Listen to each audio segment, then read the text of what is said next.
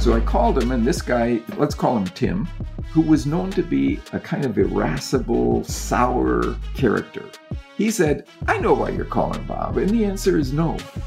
Look, I can't be in charge of your poor time management skills, Bob. That's up to you.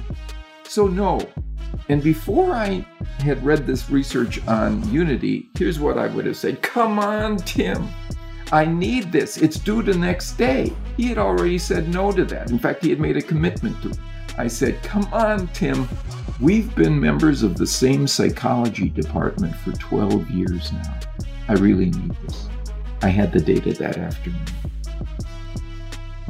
This is Reveal, the Revenue Intelligence Podcast. Here to help go to market leaders do one thing stop guessing. If you're ready to unlock reality and reach your potential, then this show is for you. I'm Sheena Badani. And I'm Devin Reed, coming to you from the Gong Studios. Take a step back and remember that at the end of the day, sales is psychology. There's another person on the other end of that email or Zoom or the conference table, and that person wants to feel connected to you and what you're selling. Robert Cialdini is the godfather of psychology. His book, Influence, The Psychology of Persuasion, has sold over 5 million copies and has helped countless salespeople learn the fundamentals of creating connections and influence in their sales efforts. As a seller, this is one of my all time favorite books, and truth be told, I still use it today as a marketer. It's required reading for my entire team, and I couldn't be more excited to sit down with one of my idols and favorite authors of all time. We discussed how sales leaders can use his research to thrive internally within their organizations. I can't wait for you to hear this one. Today we have a very special guest. Sheena, you know, once in a while we get someone on the show that, you know, we admire and respect everybody. But once in a while, we get a true idol, someone we really look up to. And I am beyond thrilled to say that we have Robert Cialdini joining us today on the show. So, Robert, thank you for hanging out with us. It truly is a pleasure. Well, thank you, Devin. I'm looking forward to our time together. For those who don't know, you have one of the best books uh, that I, I would say of all time. I've read it. It was helpful when I was in sales. It's helpful now that I'm in marketing. It is truly required reading to anybody who joins my team. Uh, Influence the Psychology of Persuasion, uh, New York Times bestseller, psychology classic. And uh, we're going to break apart a little bit of that today. But I know that you just hung out with us on an event where you talked about how we can apply those things to a sales role, sales interactions to understand how people make choices.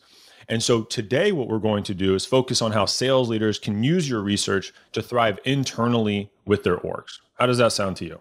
Perfect. It follows a trajectory. When I give speeches or we do some training, it's usually to sales or marketing audiences. But after a while, when the principles that we talk about have worked, people come back to say, you know, it's just as important to get yes, it's just as important to get people on the same page as us inside the organizational envelope as outside. It means the same for profit. So, can you come in and talk to us about how the principles of influence work internally? So, I'm glad to do that today. Lovely. Well, I'm looking forward to it because, like I said, I've read the book, but I haven't gotten this version. So I'm, I'm excited. Robert, do you want to give us kind of a high level overview of these principles? And then we can go into how they apply day to day for our leaders? Yeah. I mean, if we're talking about the principles that lend themselves to stronger relationships, to closer connections that people feel to one another, there are four.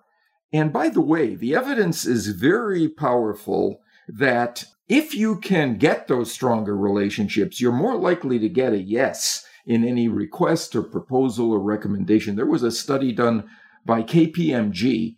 They had their partners describe various kinds of business sales attempts where they're trying to get new business. And they rated the extent to which they were successful in terms of how strong the relationship was when they made the request. If the relationship was weak, they got about a 36% success rate. If it was moderate, they got a 65% success rate. If it was strong, they got a 76%. So the bond is crucial as a lever for change, a lever for assent. People want to do business with those they like. Well, if that applies internally, I now know why I can't say no to Sheena. Anytime she asks me for a favor or help, I'm increasing that average. So that makes a lot of sense. So, yeah, we can talk about the four principles that I think give us that kind of traction. The first is uh, the principle of reciprocation, the one that says people want to give back to those who have first given to them. So, depending on what you want inside the office, let's say you want a better attitude, come in with a better attitude. Let's say you want the people to give you your people to give you better information so you can do your job more efficiently and effectively. Make sure you give them the information they need to do their job. And it's an automatic tendency. They will give back to you what you have given to them. So it's something that's just a no brainer. It exists in every human culture. I'm sure you're dealing with people in your team who may not have been born in this culture or grown up here. It doesn't matter. This rule was trained into every child in every human culture. You must not take without giving in return. And people say yes to those they owe. So if we go first and we provide benefits, advantages, they're going to flow back to us. So that's the principle of reciprocation. Then there's one that everybody will nod to. It's the principle of liking. People like to say yes to those they like, right? And everybody knows that. But there are two small things we can do to increase the sense of rapport that people feel with us. One is to identify genuine commonalities that exist between us and raise them to the surface. We like those who are like us.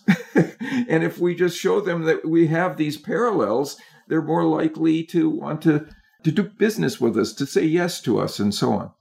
Uh, the other is praise, genuine praise. Not only do we like people who are like us, we like people who do like us and say so. So if we give them genuine praise, they feel really positive about us. There's a connection there that makes them feel like uh, there's a rapport and that tilts them toward yes uh, when we ask for a favor or request. Uh, next principle is the principle of commitment and consistency. People want to be consistent with what they have already committed themselves to, decisions they have made, actions they have taken, if we can show people inside our group or that what we're asking is congruent with what we know about them, the things they value, the things they prioritize, and we show them that there's a connection there, well, they're more likely to say yes, and they're more likely to feel good about us because we've taken the time to really understand them, to know them as people. So commitment and co- consistency is uh, is a strategy, and if we don't know a lot about them, we can begin by asking questions of them. Tell me, what are your goals? What are your your aspirations? And so, and when they've put themselves on record, we can then say, well, what I'm suggesting that we do together is completely consistent with what you just said how important it is that there be quality and transparency or ethics or a profit involved in what, what the changes that you make. Here's what we're going to do to make sure that that commitment that you have to those particular values are commitments that you can realize. And then finally, there's a new principle of influence that I call uh, unity. The perception that you and the other person are partners what I call we relationships, where people feel they are not just like the other person, they are of that group, that entity in which they share. If I were to say, Devin is like us, that's one thing. If I were to say, Devin is one of us, everybody in the group now feels more positively toward Devin because he's one of us. So that kind of that kind of connection. It's not just similarity, it's belonging together in the same unit. It's interesting how just, you know, changing how you phrase something, even minimally, can have a huge impact on how it's perceived on the other end.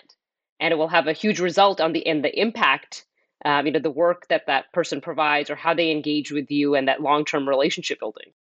Exactly right. This is one of the things I love about the psychology of influence. It involves changing just some small things uh, about the way you phrase something, the way you sequence your request. Some small wording shifts engage big psychological levers within us. They press those levers, they get that action because we've now connected to people in a genuine way.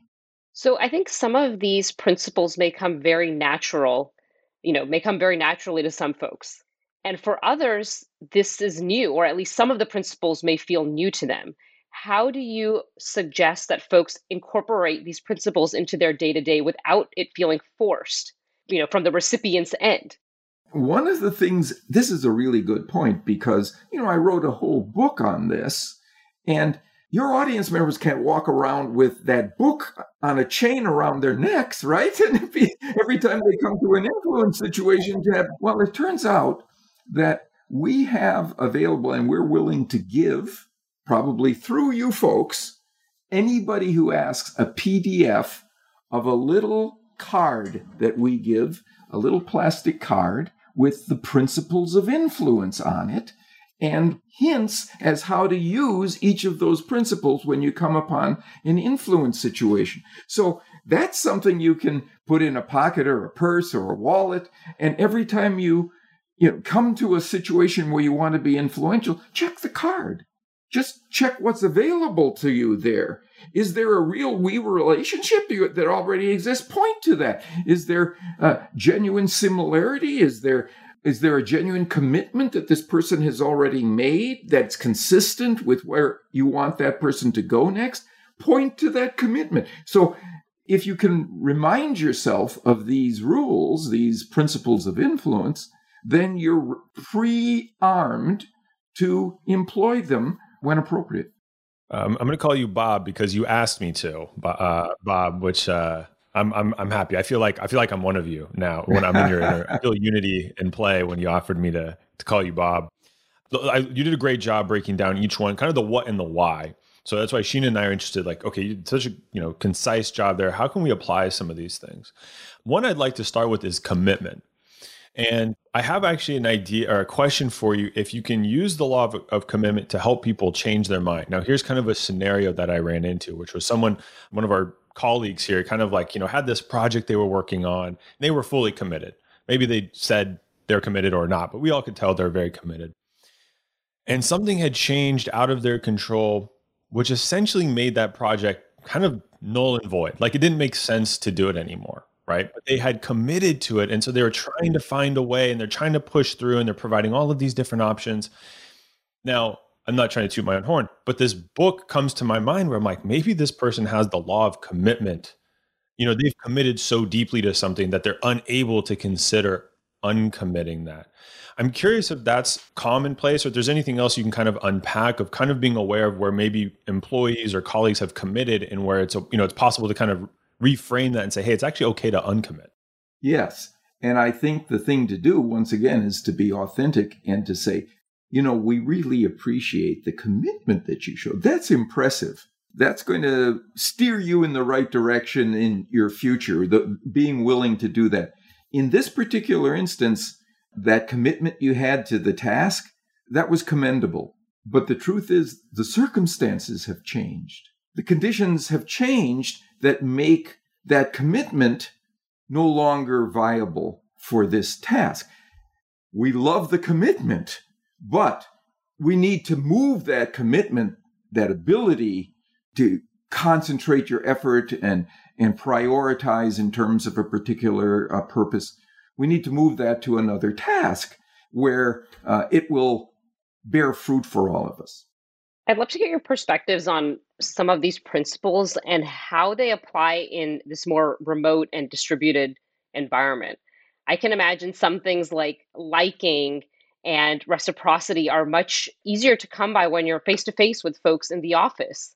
It's, you know, the ability to connect on things that are similar when you're just having a conversation in the in the cafeteria, for example, or across from desks. So how do you think about these principles at play when we're in this hybrid world or fully remote for some folks? Sure. Let's take those two that you mentioned, and I agree they're difficult ones uh, when when you have uh, remote contact with people. But one of the things for reciprocity, for example, that's been shown, reciprocation, is send people white papers, send people information that will help them with their business ahead of time. You go first and give them something. Send them an article that says the three biggest mistakes to avoid in your particular situation or the top 10 hints for saying the right thing at the right time. Whatever it is, it shouldn't be something designed to increase the profile of your business because then it's not a gift. Then it's just a marketing strategy. But it should be something designed to help you do better, get better outcomes in what you do. You send those things on a regular basis. You send them ahead to the people in your your audience, and uh, that you've done them a favor, and they know it. And so when you come around, uh, they're ready to give you one in return. Now, liking.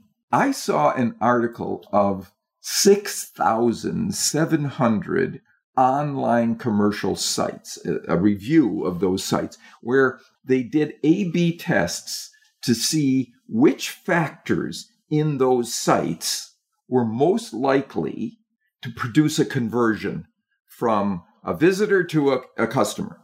And they had all kinds of factors. There was there were some that were economic, like we'll give you free shipping. Some were technological. Uh, there's a search function inside the site. Some were psychological. Was there an ask? Was there a call to action? at the end of, of every interaction, these kinds of things.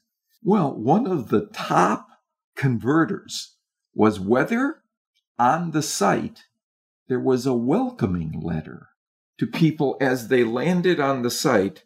Somebody said, Hi, welcome. We're so glad to have you. The sort of thing you would do if somebody came to your home or somebody came to your brick and mortar uh, business you would welcome them in a positive way, which would increase liking. We can do that. Why not?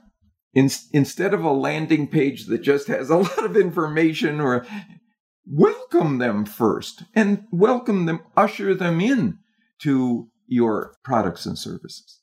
I mean, I think the same thing even applies for internal communication. For example, sometimes I receive requests over Slack with somebody asking a very direct question. It may be somebody I have never met at my company or somebody I met six months ago, but they're, you know, it's a very direct question. Do you know this person? Can you make an introduction? Then there are other folks who will actually take that time to be more welcoming, get to know me for, you know, a couple minutes and then make the ask. And there it's a very different dynamic, I must say. It is. It is. It's that connection. And the more we become electronically mediated in terms of our connection, the more we miss the humanity of a cordial interaction before we begin the business process. And the more we can replace that online, the better. I saw an article that showed that if in a negotiation, the bargainers shake hands first before they begin, both sides have better outcomes because they like one another more. There is a, a statement of cooperation, intent to cooperate. Well, if you're online or you're doing a, a presentation, a PowerPoint presentation on, have it start with an image of a handshake. Why not? Why not build that back in? Because it's possible. The other thing about this that I always liked was that it seemed to me that these negotiations that were better when there was an initial handshake at the beginning of the negotiation. I always thought to myself, you know what? If I was one of those negotiators, after lunch, I'd shake hands again. I'd do it again. I have a, a reinforcement of the extent to which there's an intent to cooperate and to mutually succeed. It's interesting. There's some studies behind that because Sheena, to your point about Slack, I have noticed where like some uh, in my head, I'm like, I guess it's a sign of familiarity. Why with Sheena, I can just get straight to the point. We know each other. We talk pretty frequently. I'm going to get right to it. But uh, you know, Joe on the sales team, who I've never spoke to or haven't spoken to a lot, I'll definitely make sure. Hey, Joe, how's it going? Here's why. You know, a little, a little bit more of that intro. So I viewed it a little more casually, but it does make a lot of sense. And Sheena, maybe before we make an ask, uh, we just put the little handshake emoji in Slack before we talk to you. Oh, okay, that's right. Friendship and unity, and I like you, and we'll get into the actual ask. Okay, so you just heard me say that there are studies around checking in with coworkers. So guess what? I'm here to back myself up with data. Cordial check ins are still necessary in a virtual workplace. According to a study done by the Center of Talent Innovation, 39% of surveyed workers said they feel a greater sense of belonging when their colleagues check in on them. This could be as small as asking the colleague, How are you doing? when you Slack them, or it could be as personal as asking them about their family or checking in after a big meeting. The survey also revealed that employees who feel a greater sense of belonging at their organizations were actually three and a half times more likely to contribute to their fullest potential. That's a huge payoff for a small action. So, we want to challenge you this week. Instead of jumping into your conversations with your team or prospects and getting right down to business, genuinely check in on them because sometimes the smallest things aren't so small after all. Let's dive back in with Robert as we go a little deeper from checking in with customers to the power of co creation. I'd love to dig into Unity uh, if you're up to it. One, it's it's the new kid on the block uh, of the principles, but I think too is like as we Sheena and I talk to a lot of leaders about trying to build evolve their culture, high, you know, whether hybrid, fully remote, and I think it's easy for teams to lose sight of their mission statement and, you know, the kind of like the mission of the company when you're in your home office, your living room, working day to day, and you don't get those connections that we're all, you know, used to. So I'm curious, Bob, if you have any examples of maybe how leaders can really bring that, you know, that unity mindset, right? And so one thing that maybe came to mind is you were saying, hey, we have to show that we're truly partners I know one one way might be, and you can correct me, like could be like co-creating things together, right? When people both come to the table, even if I only contributed five or ten percent, I'm gonna feel like I had bigger contribution, be more bought in. Uh, and I'm just speaking, you know, for myself. So is that something that you would prescribe is like co-creating when possible? Is there, are there other things that leaders could be doing as well? Yes, co-creation is crucial with our customers, right? They become more satisfied, they become more loyal, if we've asked them into the interaction with the, the development of our next stage or model or product and so on. But there's an aspect that fits not only outside but inside. When we ask for their input on something, we usually ask for their opinion. Can you give us your opinion on what we're thinking? And that's a mistake. It turns out when you ask for someone's opinion, you get a critic. Somebody who steps away from you, not in a partnership way, but steps away from you with a distance and then provides an evaluation of this idea or whatever it is that you're hoping, this new initiative that you're hoping to, to develop. If you change one word and ask for their advice rather than opinion, you get a partner. You get someone who's standing with you together and the research is amazing. It shows that if you ask for advice rather than opinion, you get better feedback, you get better input into what it can be done to improve the thing or how you can present it and so on. And they like the idea better, significantly better, because they're part of it. The newest research shows you get exactly the same effect if you, instead of using the word, can you give me your feedback on this? You say, can you give me your advice on this? Same thing happens. Advice is a partnership associated word. and it wins the day. Now, let me give you one other example. It's one that I had of how to manage using Unity. A while ago, I, I needed some help on a project. I needed a colleague of mine in the psychology department where I work to give me uh, some data he had collected the previous year for a report I was writing that was due the next day.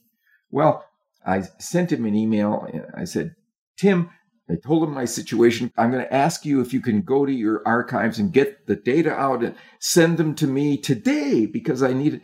But I'm going to call you and talk about how to do this. So I called him, and this guy, let's call him Tim, who was known to be a kind of irascible, sour character.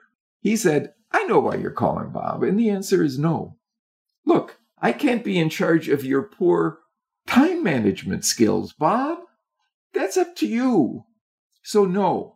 And before I had read this research on Unity, here's what I would have said Come on, Tim. I need this. It's due the next day. He had already said no to that. In fact, he had made a commitment to it.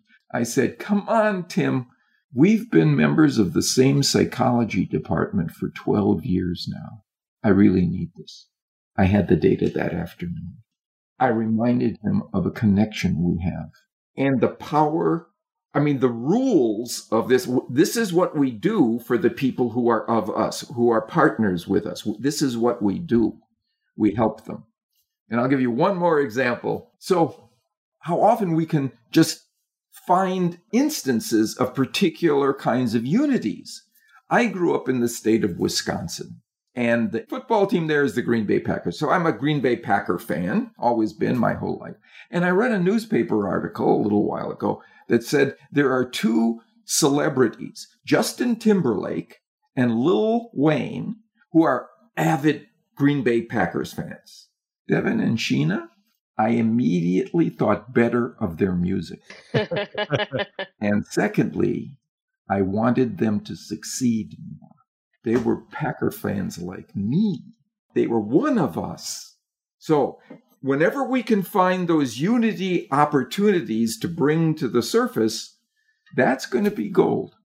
Those are fantastic examples. I've got my, I, Sheena knows my thinking face, or at least my writing face, as I'm writing some examples down. What I like about the we're in this together concept, Bob, was you were very specific. You didn't say, come on, Tim, we're in this together. That wouldn't have been enough. They in together for what? And I think sometimes you see that in marketing. You know, we're in this together, and you're like, in what? Like, I don't. What, what are we? What are you talking about? But you said, hey, we've been in the same department insinuating we have the same mission. We've been committed to this for 12 years.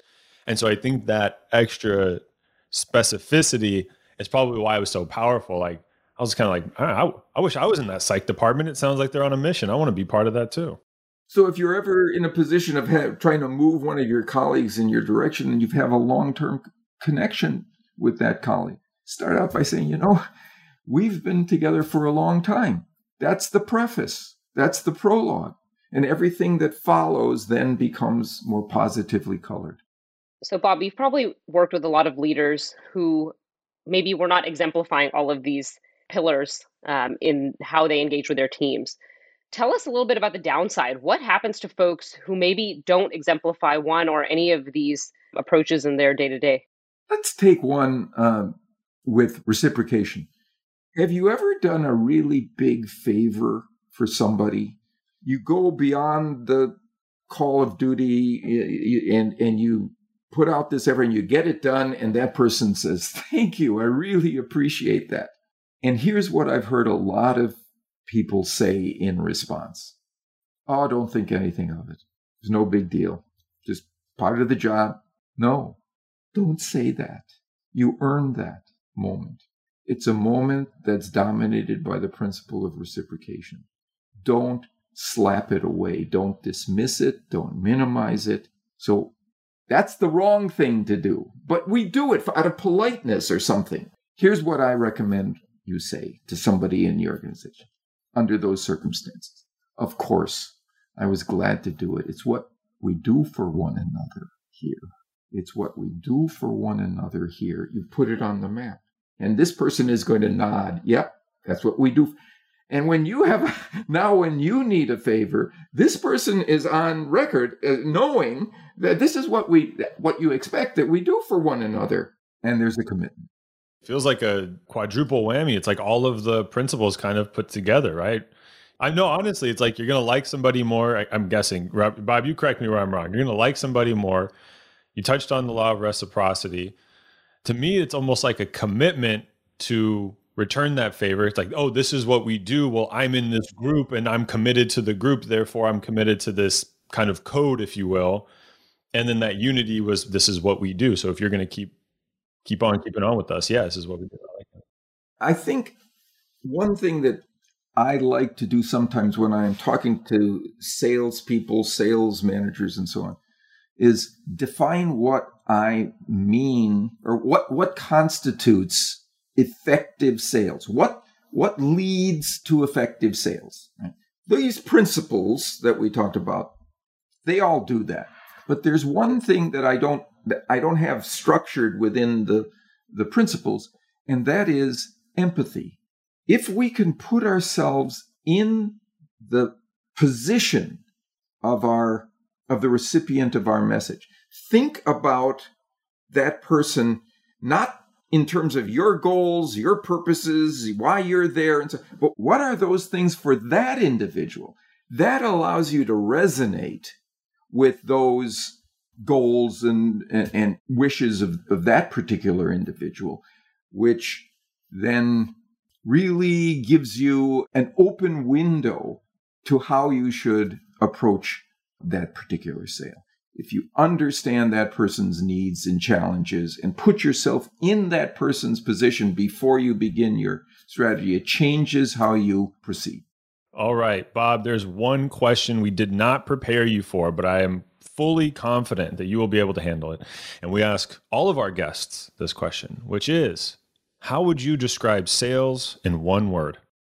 Oh, well, that's nice because I just gave you the answer by saying, I'm going to cheat and give you two words. How do I describe effective sales? Effective sales is through empathy with your customer, your prospect.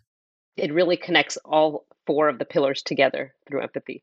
Well, Bob, it has been a pleasure. I started with that. Uh, if I started liking you, and I'll tell you what, I continue to like you. I'm committed to liking you.